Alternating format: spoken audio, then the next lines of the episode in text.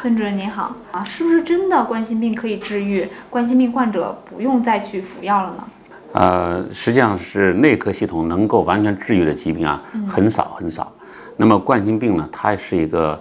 渐进性、逐渐发展这么一个一个动脉粥样硬化这么个过程。那么即使你通过药物、溶栓、搭桥，然后病人症状缓解了，但是他这个呢，危险因素继续存存在的话情况下呢，他这个冠心病呢，依然是一个缓慢进展这么一个过程。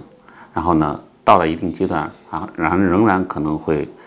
呃，就是急性发作。那么这是冠心病的一个普遍一个特点，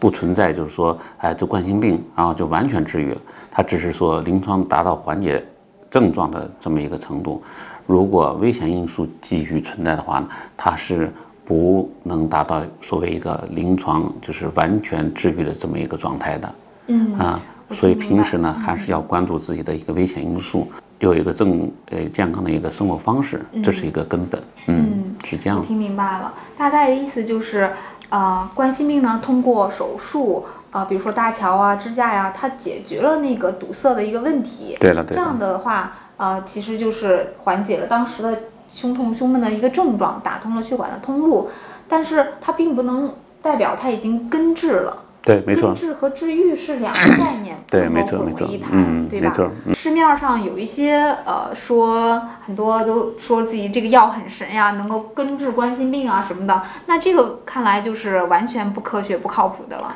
呃，实际上是这个市场啊，或包括广告啊，甚至微信啊，我们经常会看到一些这个呃妙方、神药，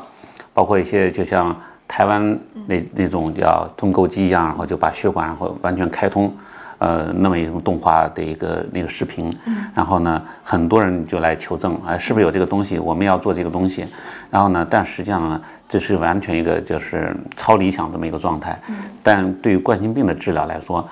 根本就是生活方式，嗯，健康服药，定期复查，啊、这是它的根本，嗯，啊、是这样的。嗯，好，明白了。